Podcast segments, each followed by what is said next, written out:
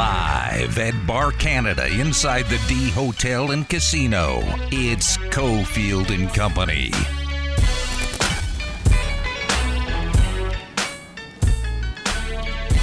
Our Monday spot for all sports, but really VGK on Mondays is the D.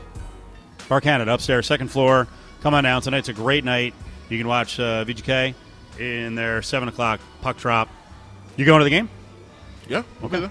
Well, you're a very busy guy. I don't know if, you know, Busy with could, could have some other assignment. UFC made you very busy last week. You, uh, True. I don't know that you were all over the Golden Knights last week, but uh, always wondering, always wondering, where's Adam Hill going to be around Las Vegas? Jack of all trades, master of all of them.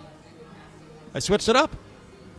Switched it Wow, up. that was impressive. I, I could have uh, taken a dig at you and ripped you, but I didn't do that. I'm very, I'm, I'm, I'm very bothered by somebody questioning my Vegas credentials now on, on Twitter. Like, oh no! What happened? Uh, just somebody, somebody called me a like a fraud for claiming to be from Vegas, and I'm like, Oh really? like you're, you're from all these different places because that's your bit.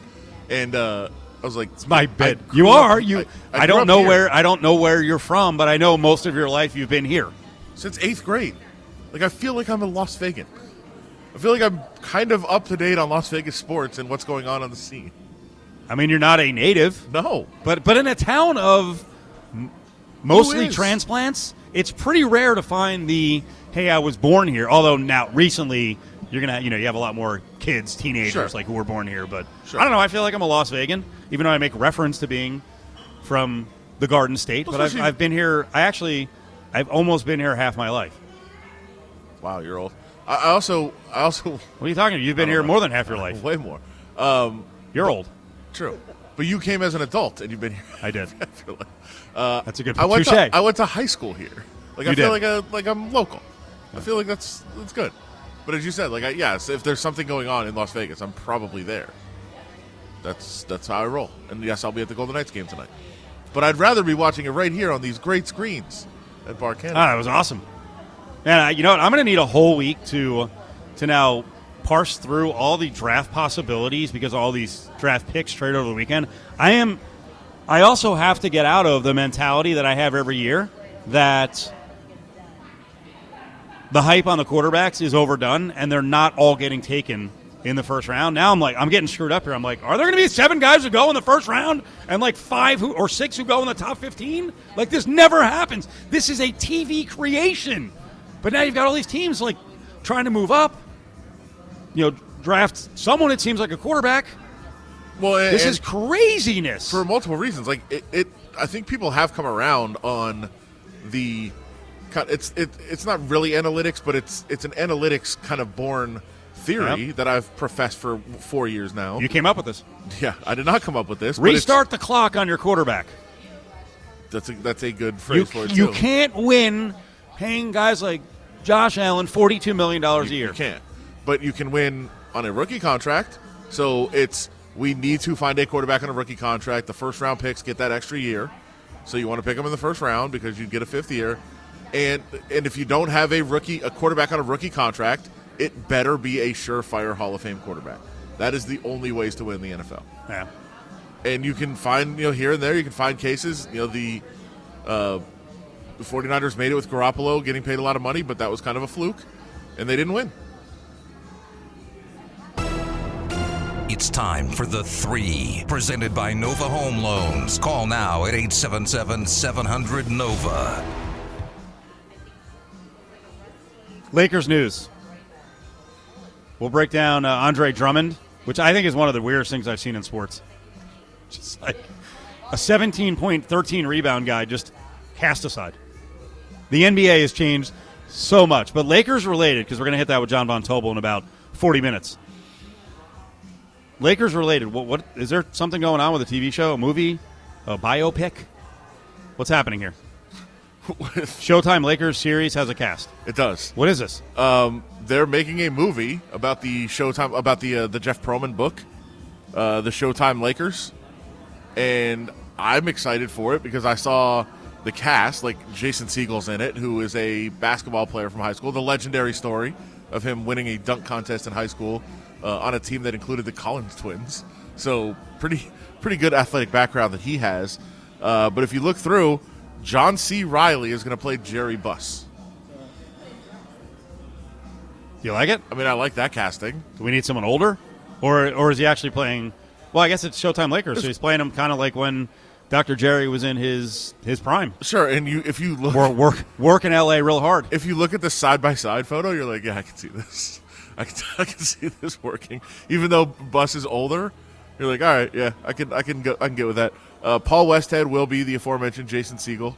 Uh, you know, from stage and screen, I guess I guess you could say from him. Uh, How I Met Your Mother, he was a star of. Uh, the movie that I've seen a Oh, million man. times, and I'm blanking on it right now. But you know what the dangerous part is? Don't be the Hank Gather story. What the cheesy basketball scenes? The casting. Well, Didn't they cast some like didn't wasn't Hank Gathers played by someone who was like five eleven and they had to lower the rim to like five and a half feet? so here's the thing: the players Right. are all going to be played by basketball players. The It's real like- players, It's not actors. The real players. Yeah, not actors. So we're so we're just CGI in this thing to hell. sure. Are they going to do that? What, what do they call that? What was it, De Niro and the Irishman? Where you're like, okay, what's going on here? No, but like he's coaching, right? So he's he's he's a he's an actor, but the players are just basketball players. Okay, so it's not actually Magic Johnson acting. No, no, no. It's someone playing Magic no, Johnson, it's- but they were a it's basketball like- player, or yeah, they some, are basketball Some players. guy that just graduated from Western Michigan, who's Uh, a this good is- basketball player. this is gonna to get very sliced and Play diced. Magic. Uh, Pat Riley, Adrien Brody. You know, you can put on a, a prosthetic nose, but what do you do when someone's got a giant honker? And and they're going to play Pat Riley, who's a very handsome man. Uh, Angel just gave me a thumbs up, right? I don't know. mean, you, you, you're, you're secure enough in your masculinity to admit that. somebody did a fairly good job with the side by side photos, to where like I'm I'm seeing all of these. Like I'm I guess seeing, Ry- I guess Riles does have a bit of a schnoz. I Sure. I ever looked at that. His hair's so beautiful. Sure. I'm so jealous. As I try that hairdo now with a giant bald spot in the back. The one I the one I really don't get, Steve, is uh, not really well known yet, but Academy Award nominated. Uh, Bo Burnham is playing Larry Bird. Oh wow. So right, we, we got to get it. we got to dive into this more. this is way too juicy. Um, big news that you sent over. What's going on with Derek Carr? Is the entire Carr family on vacation celebrating Derek's 30th birthday? It looks like it. Now this this this required some social media s- sleuthing. Did you do the sleuthing? Other people did, and I they just posted things on like on Twitter. Like of, Raider Fred up on Twitter? Did some one of these guys do it? Yeah, they're they're they're uh, bringing in like Instagram stories from all the family to piece together the fact Oh, wow. of where they are. So I won't say where I won't say the resort they're at, but they are in Cabo. For, But you do know it. I do. Know. Have you been there? No. Okay. No. Oh no. No. No. No. A little higher end than, than you could afford? Little high. Really? yes. Is this like is this like a connection from your uh, your UFC world where it's so somewhere uh, It would be similar. that level? Wow. Similar Okay. to where they stay. I don't blame him. He's got the Uh, money. It, it- the the hot tub looks absolutely incredible. Where are all these pictures? Uh, I can show them to you at break if you want to see them. Are they worth seeing, or is it just No. you know, it's just Derek Carr in a hot tub? Uh, Der- Derek dropped a a hot tub Instagram story at like 4:30 a.m. yesterday. Oh wow, okay, Middle of the night, beautiful on the beach. nice. Just living that life as he should as he turned 30 this weekend. Big 30th 30th birthday weekend in Cabo with the Carr family. Looks delightful. Absolutely delightful. Oh, must be nice to celebrate your birthday in in fine form. Right now, the rest of us are in a holding pattern now. Well, if you get that vaccine For- passport, for, for two years. Uh, I'll be I'll be celebrating my birthday. According to you, the my seventieth this year. Uh, in, You in- age in ten years every, so for, every real year. yeah, I'll be in Cancun, so it's good times. Nice. Yeah.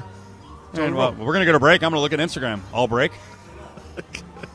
and then when we come back, we're going to bring on uh, Kevin Bowen, who's in Indianapolis. We're going to do our path to the draft. The Colts are up with the 21st pick. A lot of offseason movement. Lots of questions to ask about Carson Wentz. So coming up, Colts expert on uh, what it, th- this is a good team. Colts are a good team, so it's going to be really interesting to see what the Colts do in the draft.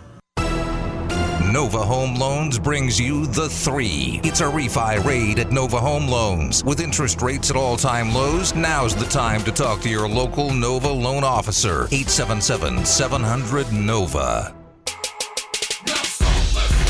It's time for Cofield and Company's Path to the Draft, brought to you by Nova Home Loans. Call now for a mortgage tune-up. 877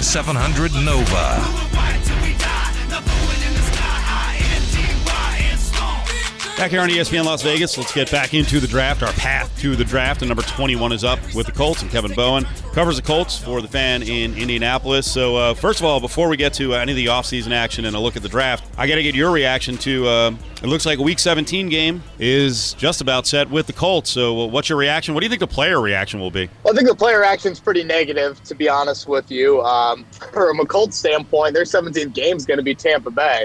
yeah. So, quite the game to add. Uh, and, and, given the Tom Brady history with this franchise, now uh, that game will be at Lucas Oil Stadium as well. So um, certainly a lot of intrigue and a lot of hype. I think will be built around that game. But I think in general, players have been frustrated. Uh, just the fact that you know it's pretty much just pushed back the season. You know, no second bye or anything like that.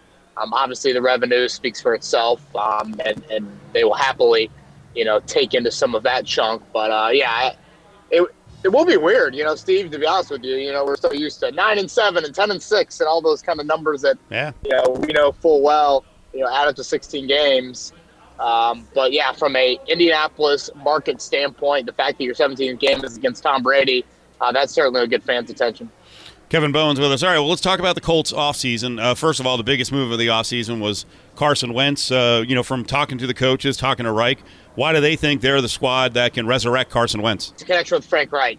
You know, Frank Reich is a brilliant offensive mind. I think Carson Wentz is also um, an extremely intelligent, intelligent offensive mind, and I think those two, uh, off the field, believe in each other from a moral standpoint, how they live their lives, and then obviously on the field, I think they both respect each other um, from an X's and O's standpoint. So I think that is a huge, huge part of this. It's the ultimate driving factor. Frank Reich is here, is not here in Indianapolis. Um, I don't think Carson Wentz is the quarterback. Um, so again, I, I, think they are steadfast believers in Frank Reich telling Chris Ballard, their GM, and Jim Irsay that you know I can get this guy back to some level of acceptance. I don't know if that's 2017, the MVP level, but you know more so 2018, 2019. They've been very honest. It's going to start with the fundamentals and kind of kind of rebuild a little bit of his base and, and, and get him back to playing in rhythm and they feel like that they'll just support him better around him. You know, Philadelphia had a lot of issues this past season, personnel wise, and you know, arguably coaching wise as well. And the Colts feel like they'll provide a better support system around Carson. So, some of the other moves uh, during the offseason, T.Y. Hilton, uh, that just came out just a couple days ago. So, tell us about that deal and who do they actually have to fend off to keep T.Y. Hilton? Yeah, T.Y. was mentioned in Baltimore. You know, that was the uh, biggest suitor pursuing him. And really, for, you know, quite a few minutes there last Thursday, I think he thought he was going to be a Baltimore Raven. Um, Jim Irsay kind of came in at the final hour and sweetened the deal a little bit. And on a one-year contract, it makes sense. I mean, the Colts aren't going to spend all their cap space, but Chris Ballard, their GM, is extremely, extremely steadfast and you know committing X amount of dollars to players, assigning a value, and not wavering from that. But uh, Jim Irsay stepped in and felt like they could give T.Y. a little bit more. And I honestly think the arrival of Carson Wentz, if Ty has anything left, I think he will be the guy to get that out of him. You know, last year Philip Rivers and Ty just never really were on the same page to the extent that we're used to. Um, you know, I, obviously the strength of Philip Rivers is not his deep ball. I think Carson Wentz will help. You know, to better kind of vertically challenge defenses, and, and that's certainly Ty's strength. Now, to, to be fair to Ty, or I guess to be fair to Philip, you know, Ty didn't do um, everything he could do, especially early in the season to connect on some of those chunk plays. But the Ty's never been a big six, seven catch guy. But if he can be a three or four catch guy and, and provide a couple chunks, and again tap into Carson, you know his ability to throw the ball down the field, I still think this is a needed presence. You know, kind of a crazy stat that Colts fans absolutely hate, but it's reality, and probably with some good leverage Ty had in negotiations. The Colts are one in ten in Ty Hilton's career when he doesn't play. Last year they scored ten points season low against Baltimore in that one game. Hilton didn't play. So, uh, you know, is he past his prime? Is he out of his prime? Sure. But clearly, when he's not on the field, this team still struggles. Kevin Bowen with us. We're talking Colts. We're going to get to the uh, draft and draft needs, but we're talking about free agency right now. I got to bounce this one off you because uh, here in Vegas with the Raiders, the Raiders are still without a true number one. Uh, they could use a volume catch guy. I still don't understand how Juju Smith Schuster – uh, you know, remains in Pittsburgh for very little money, kind of comparable to what Ty got for a year. Did the Colts even talk about Juju? I just can't imagine there wasn't a need there. You know, if you give the guy whatever 13 mil guaranteed, a two year deal for 20 million dollars, I'm just amazed Juju went back to Pittsburgh. You know, Steve, I'd say in general, I was pretty surprised at free agency contracts this year, and, and I didn't think they were like, you know, knocking them out of the ballpark by any means. And Juju would probably be near the top of that list. I mean, he's still very young in his NFL career, just age wise. I mean, I know there's been a couple of whatever, uh, you don't call them off the field issues, but I don't know, maybe just a couple of professionalism questions. But still, I mean, I, I thought he would get um, more money than that. Like you said, when you look at Hilton's contract, it's extremely comparable. Uh, I thought if the Colts are going to make a substantial move at wideout, i.e., move on from Ty and sign one of the, you know, Allen Robinson, Kenny Golladay, Juju, you know, one of those guys, they had to do it in the first week of free agency.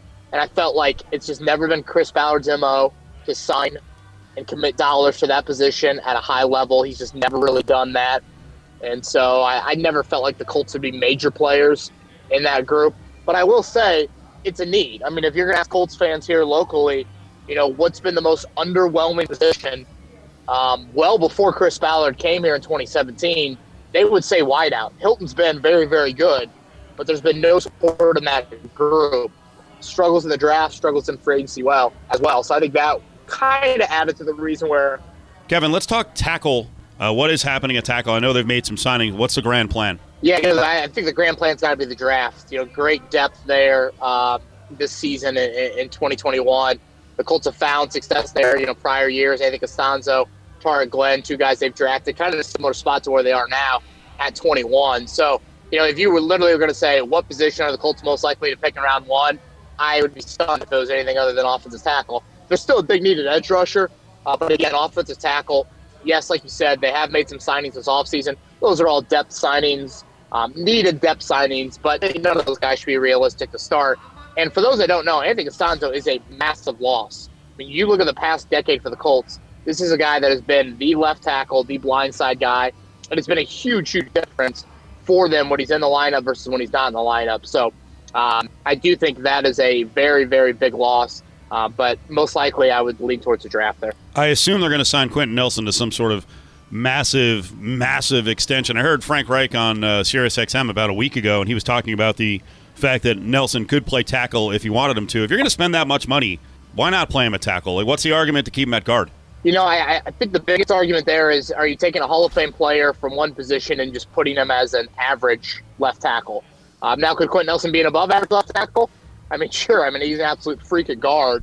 Uh, but you know, I, I listened to a quote. Joe Reitz, former Colts offensive lineman, um, said this a few weeks back. Something to the effect of offensive linemen are made, but offensive tackles are born. Hmm. Like it's still just a different breed playing out there. Now, is Nelson a unique freak? Yes, uh, but still, I think playing left tackle something he didn't do in college at Notre Dame. It's just a different animal. Um, but like you said, Frank Reich is open to that. Frank Reich is open to moving Braden Smith from right tackle to left tackle. And honestly, from a financial standpoint, um, and just a you know, what, what is easier to plug guys in at? I think it's easier to find a late round draft pick at guard and have them play there than it is tackle. So I think they're open to the idea. Like you said, financially, it would make a lot of sense.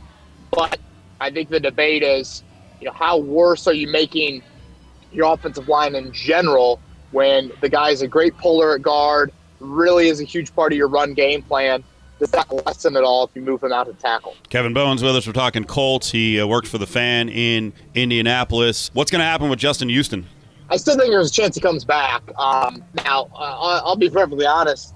There were games last year. You know, you can look at Justin Houston's end of the season numbers, and you know they they they look decent, better than decent. But there were games last year. I walk out of Lucas Oil Stadium and I ask myself, did Justin Houston play in that game? Huh. Um, way too feast or famine.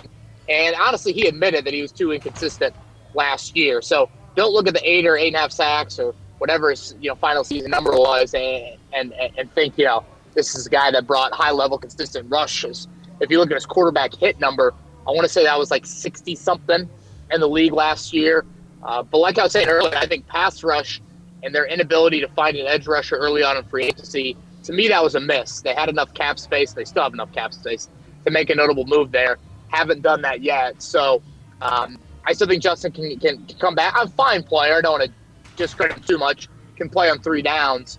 But considering what DeForest Buckner brings, this run defense was better than arguably any other run D in the league last year. Your edge pass rush should have been better. So at 21, you mentioned the big need is tackle. Maybe edge rusher. Is there a chance for a, sort of an upset pick with a wide receiver since uh, last year what the lead receivers were uh, were pretty low in terms of numbers? I mean, Hilton had 762 and five touchdowns. Wide receiver at 21? I'd be surprised. Uh, Michael Pittman, they are very bullish on, and I think for good reason. I think if Michael Pittman stays healthy, he's got number one wideout written all over him. Um, the one position that I would throw in there, now obviously the board itself probably won't indicate this. I think tight end is still a big need. Uh, now Kyle Pitts falling to 21 is beyond a long shot, it sounds like, but I, I do think tight end is a position to tap into at some point in the draft. The Colts have not drafted a tight end since 2013, and that's the longest drought, if you will, in the NFL of, of any team drafting a tight end. So um, Jack Doyle, Mo Alie-Cox, a couple nice tight ends on the roster, but they're a little bit older, especially Doyle. And I think it's important to find a little bit young, explosive playmaker at that spot. Uh, general draft question because it's right up the road. Uh, Purdue and Rondale Moore. I've seen uh, at least one person mock Rondale Moore to the Colts. Is he a first rounder at his size? Yeah, it's such a great question, Steve. Um, I think he plays a lot bigger than his size, okay. so I would take the risk on him. Um, if you watch him, this is not. Don't think Marvin Harrison catching the ball and going down over the middle. Uh, this guy, you know, was a hard nosed basketball player when he played it early in his high school career. And again, when you watch him at Purdue, I know he wasn't on the field a whole lot, uh, but he'd go through arm tackles and certainly would, you know, kind of put his body on the line for yards after catch. So I could see late first round. Uh, you know, is he Tyreek Hill? I mean, that's probably extremely high praise. But I think in the right system, and as a gadget guy, you know, somewhere between Tyreek Hill and Percy Harvin, I think he's got that ability. So the other big news in your area, we're talking to uh, Kevin Bowen, doing a little Colts talk, but let's also get some stuff on uh, Indianapolis and the market. He works for uh, 1070 The Fan in Indy. The other big news is Mike Woodson. So it was Brad Stevens, it was Chris Beard, it was Eric Musselman, a lot of big names out there. How do they land on Mike Woodson? And I can only imagine the reaction from some Hoosiers fans. Yeah, certainly was a bit of a head scratcher. You know, $10 million buyout for Archie Miller, and you hire Mike Woodson, who, uh, to be honest with you, uh, if he didn't play at IU, which was a 40 years ago, um, he wouldn't even be thought of as a candidate for this job. So uh, the NBA is a grind, college basketball is a grind. How does he react to that for the first time in his life?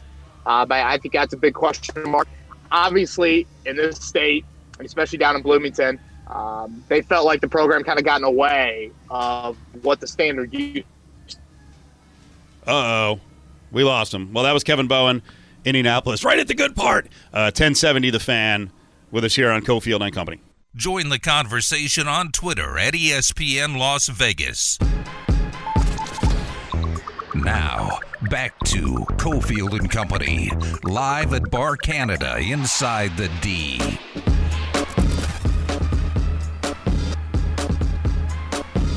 Rolling on on a Monday. If you're uh, tuning in right now, you're like, what the hell's going on? Cofield and Company on early. Well, we're going to get out of the way for the Elite Eight broadcast, the national feed of the NCAA tournament. So that's at 4 o'clock. Same thing tomorrow. Uh, today we're at the D.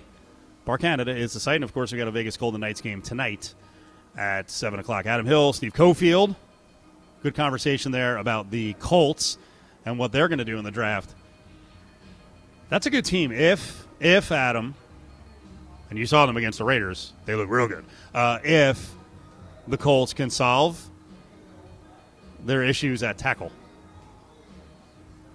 Yeah. Anthony Castonzo walks away, so they've signed a couple of fillers at tackle, but um, unless they get one of the old guys who's out there, and there's still some experienced players who could fill in for a year, it looks like they're going to have to.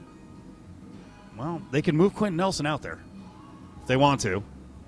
I told you a couple weeks ago on uh, satellite radio, Reich was talking about Nelson being so good that they can move him out there, and he thinks he'd be one of the best left tackles in football right away. And they are going to sign him to a big extension, so which would make sense if you're going to you're going to pay a guard, you know, freaking twenty one million dollars a year.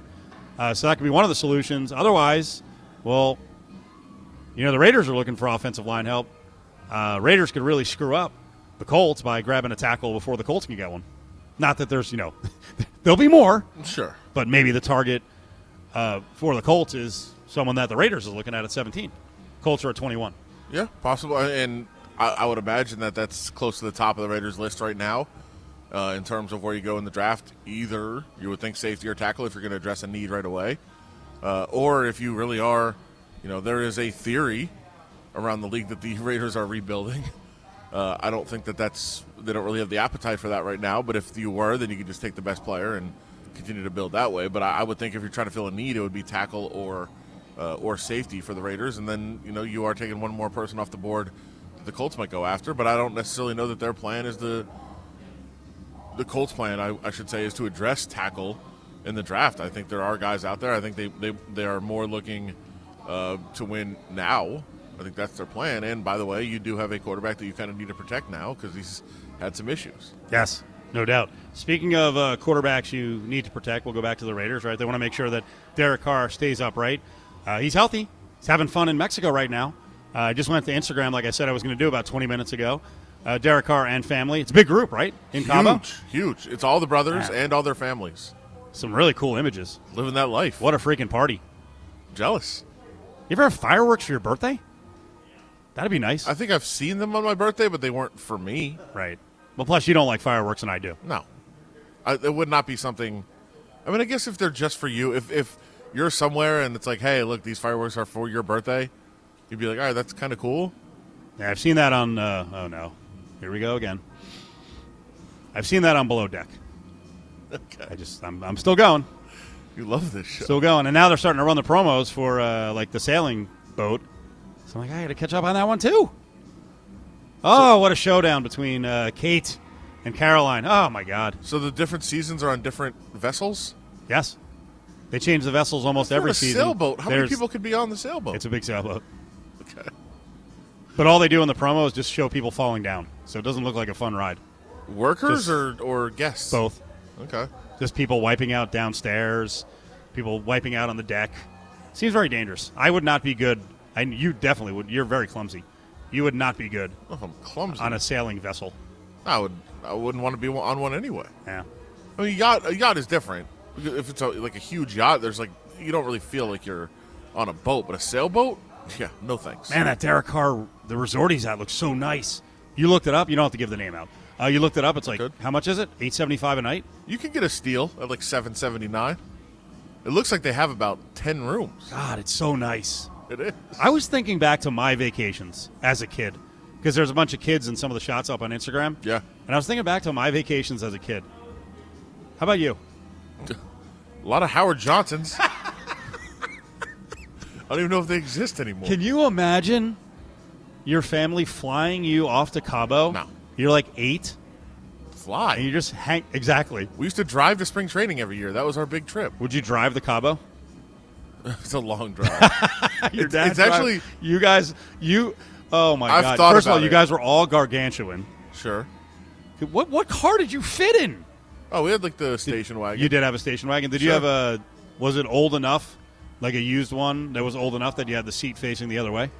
No. That big seat in the back. No, but then we also we did get a minivan at some point. Right. I think God, I'm trying to remember when we drove out here. We drove, you know, as a family You- from from uh, Maryland to here. You guys are 100 percent about. You have to take out both of the uh, the rows of seats. You can't fit. As kids, you were like you guys were all as big as you ever got. Like at 14, you're all gigantic. Yeah, we were huge. Um, yeah, it was Just tough. love matter of fact. He's was like tough. You were huge. It was tough. It was, it was always it was always an adventure to try to pack in and, and drive somewhere. But yeah, that would be our trips. It would be to drive. We'd drive south, but actually, It's like a, it's like a minivan with like three large dogs just running around the back of the minivan with no seats. when I joke about Howard Johnson, we actually stayed at a lot of Red Roof Inns. Sure. So my dad was a that's what he did. He, he worked at a Red Roof Inn. Oh, really? So you got, you got that comped a little bit? We we we lived Discounts? in them from time to time. oh, okay, nice. Uh, not nice. Have you been to one? It's not not ideal. Well, you and I both like to travel on, on a Sure. budget, so yes, I have Sure. been to a Red Roof Inn. Not bad. Um, Not it, bad in my time, but maybe back in your time, it was a little rougher. It wasn't great. Yeah, Although if they, hey, if you want to sponsor the show, I don't think they've gotten a lot nicer. there is one Red Roof Inn I think in town here. It's a beautiful spot. Is it? I think it's actually. Is it on Paradise? I think it's on Paradise, across from. Uh, we actually should work on it. You, you and I have a lot of experience. I mean, you're saying you're basically living there as a like a monthly yeah, resident, we're weekly like a, resident. We're like a transient family. So that all said, um, flying to Cabo No. probably not in the hill budget. Definitely didn't have passports, so no. Yeah, I I, uh, I wasn't as as uh, poor off as you. So Sure, you guys had the butcher shop. well, that actually, Uh, we were probably poorer than you after the butcher shop. We, we went back to that was kind of rock bottom. You sunk- after, sunk after all they your money after they bankrupted themselves. Yeah. They had a they had to had to fight back up. That was I think I was like 11 at the time, and I'm like, I didn't even know because you have no idea what's going on. I, I was stupid, naive as a kid. I was in La La Land, so I had no idea. I'm like, oh, we're going from you know from these digs in terms of living to this is this is not the same, but whatever. Went from the Cofield estate to There was no, there was never a Cofield estate. But like we, we used to, Cofield Manor?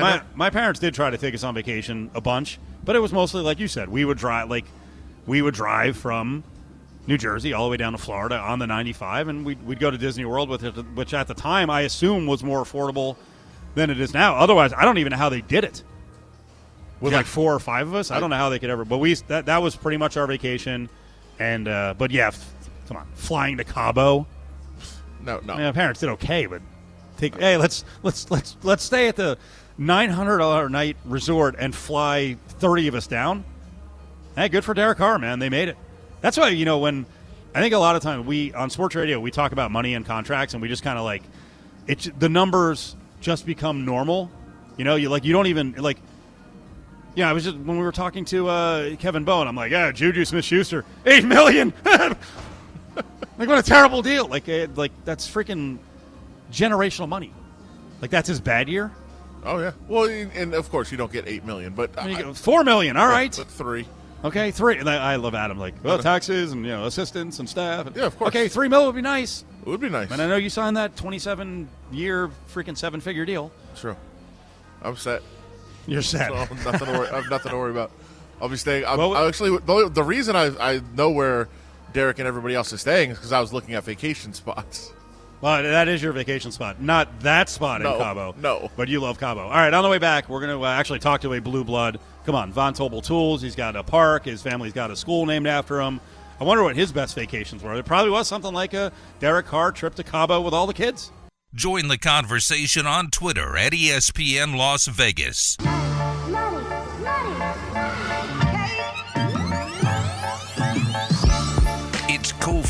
Company's Eye on Sports Betting with Jon Von Tobel. Von Tobel. Lots to get to with JVT. Uh, some betting. But, you know, we care about the guy. We want to know what's going on in his life, right, Adam? Sure. That wasn't convincing. Jon Von Tobel's with us. Hey, John. What's going on, guys?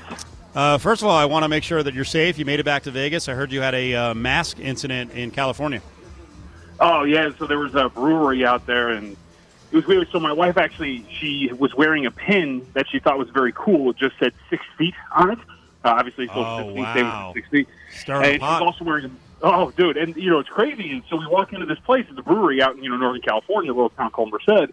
There's not a mask in sight, and it's partially outdoors. And so I didn't really mind it too much. But what was crazy was the looks that we were getting. Like we were crazy people walking in with masks. Like it was such a weird dynamic and so oddly tense when we walked up to ask for a drink. I I was amazed by it. Like it was almost like we weren't welcome. Why would you go and virtue signal like that? Oh well, I think Isabel. She told me at least that she forgot she put the pin on, and so she was wondering why she was getting all of these dirty looks, and then she realized uh, what exactly was happening. So you know, it's also our duty, right? It's also our duty to do so. That's a nice vacation to Merced. Uh, we were just talking about Derek Carr, uh, his 30th birthday this weekend. It looks like the entire Carr family went down to Cabo. Um, I assume they didn't take like a big station wagon and drive down there. So like 30 people flying to Cabo. We were just talking about vacations as kids because there are some kids in the Instagram shots. I'm like, wow, what a vacation as a kid. If like you're eight years old, you get to go to Cabo. Uh, you come from money. I mean, you got a park here, you got a school, uh, Von Tobel tools. You must have gone on some crazy good vacations as a kid. Uh, no, not at all. Actually, uh, What? my, my I think the one the best vacation I remember was going to Utah because uh, my aunt had a cabin up there, and uh, That's that was about it. I also have a rich aunt who lives out in Colorado who let me stay at her place for like a week, so that was kind of fun, but not like an extravagant vacation. My, now, my dad ta did take my little sisters to like a week long trip to Legoland, but I had to stay home with my mom, so I assume that was an extravagant and wonderful vacation. Wow, still hurts, still stings. You could tell. bad, bad, bad memories. Are you going to take your kid to Legoland just because you didn't get to go on that trip? Uh, no, actually, I want him to suffer like I did because I feel like it made me a character, like you know, the character that I am today. So Uh, me and my wife are going to go, and we'll just leave him like with his grandmother or something. Wow, that's rough. And then tell him about it in pictures. Look what you missed. Maybe take his younger siblings if he happens to have one. Sure. really rub it in. Once you once you get a job, then we'll take you. So he's got to wait like 14 years. He's a tough dad. He's Get a it, tough dad. get it done, kid. Jon Von Tobel's with us. Uh, John, do you have any interest in the uh, Lakers, Showtime Lakers? I guess is it Netflix, Adam? What is it going to be on? Do we know? Uh, I thought it was HBO, but I I could be wrong about that. Are you too young to care about the uh, Lakers from like '79 to you know the early '90s? Uh, yes, I mean, I, I barely cared about the last dance. And the only reason I watched it was to get angry about how people were talking about how great basketball was, you know, back then. So I would say I have minimal interest, uh, unless you know I have to watch it for the show because you guys are probably talking about it. So if I have to do it for work, uh, I will totally watch it. But other than that, it does not pique my interest in any way whatsoever. But I'm also like, you know, I, I like basketball. I like sports. I've never been much of a sport historian, so like even if it was like an old school, like I don't know, like Colts video, like documentary, I don't know, like I wouldn't really care that much. What do you mean you haven't a sports historian? It's your job, John. Uh, I don't remember the last time I had to talk about the Showtime Lakers. Didn't you get that when you you said uh, something along those lines? Like I'm not a sports historian. When you were talking on, uh, you were chatting on Twitter, sending out messages, and people fired at you like, "Do your job." uh, there was uh, there was one like national championship college basketball team that had some dude that in the NBA averaged like six points, but he was like an integral part of was I think it was Georgetown's national championship team, and I didn't know who he was, and they're like, "You don't know, you should quit your job," and I'm like, "I've never had to talk about this man until today," and it's in like one tweet. I think I'll be okay. Sure. Hardcore Michael Graham or Ralph Dalton talk. I think I got those names right. I think I got them right. So I'll ask both of you guys. Jon Von Tobel's with us from VSIN. Is there is there value on the board now in betting the national championship? You can bet UCLA at forty five to one, Oregon State at fifty six to one, and then the top of the heap, Gonzaga plus one thirty, Baylor plus three twenty five, Michigan plus four fifty. I, I mean, personally, I I think if you're if you're hunting for value, the one team that might be worth it is actually USC, and that's just a potential, right? Like, I think USC right now in the range of like nine to one, depending on where you shop. But like the reason being, USC guys has clearly been one of the more undervalued teams in the tournament up to this point, right? I mean, we're talking about laying eight and a half against Drake, beating them seventy-two to fifty-six. You know, one was the spread against Kansas, blowing them out eighty-five to fifty-one. You know, they opened as a pick, closed two against Oregon, blew them out pretty comfortably. I think they what to like nine in the waning minutes, but won that going away, eighty-two to sixty-eight. They've been clearing these spreads by a really wide margin, and I think it's pretty clear that the market has really undervalued them. You know, I jumped on them right before the Oregon game at thirty-two to one to win the NCAA tournament, and I think that the market has just kind of been a little behind about how good this USC team is. And now I say that potentially because, right, you're talking about taking on Gonzaga, which would be the really big deal, the big mountain to climb. And then after that, winner of Michigan and UCLA. And from a power rating perspective, they'd probably be a small underdog to Michigan. So maybe the rolling parlay is probably where you want to go. After that, they might be favored over either team on the other side of the bracket, unless it's, I think, Baylor. Uh, but regardless, I, there's a potential that USC is the most value. But other than that, I, I think that's the only place I look. And even then, I, it's very minimal to none at all. Either of the games today that you're looking at, I know we've bounced a little bit between seven and a half and eight right now here at Circa. Houston is eight over Oregon State. Baylor is seven and a half over Arkansas.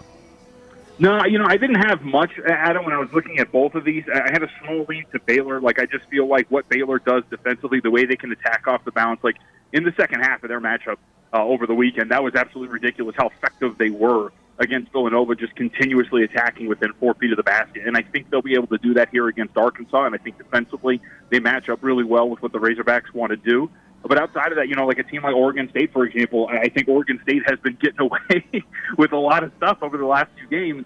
And maybe Houston is a team to expose that, the way they can destroy them on the offensive glass potentially and keep them at bay there with the second chance points. But I, think tonight the one lean was toward Baylor. It wasn't anything extremely strong. So if you had to pick one, like if you were in a contest where you're forced to pick one game today, you would go Baylor.